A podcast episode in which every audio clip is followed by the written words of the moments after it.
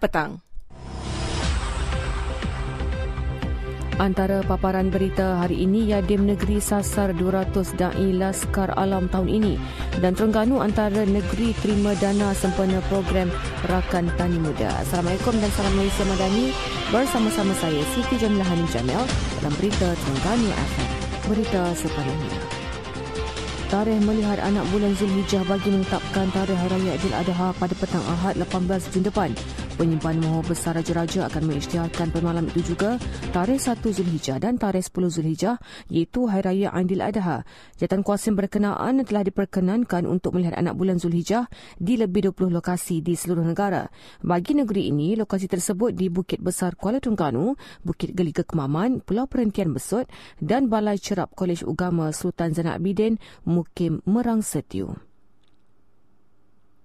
Menjelang sambutan Aidil Adha tidak lama lagi, Polis Kontijen Terengganu akan menguatkuasakan pemantauan bagi memastikan tiada sebarang kes penyeludupan berkaitan haiwan korban direkodkan. Ketua Polis Terengganu Datuk Mazli Mazlan berkata negeri ini juga tidak terkecuali kerana merupakan laluan utama untuk ke negara jiran. Pelbagai kemungkinan boleh berlaku dan pihaknya akan terus menguatkuasakan pemeriksaan di pintu masuk negeri ini baik dari Pahang maupun Kelantan bagi mewujudkan kerjasama pelbagai program dakwah seiring dengan hasrat kerajaan iaitu Malaysia Madani Pemacu Kelestarian Alam Sekitar, Yadim Negeri menyasarkan untuk melahirkan sekurang-kurangnya 200 da'i Laskar Alam tahun ini.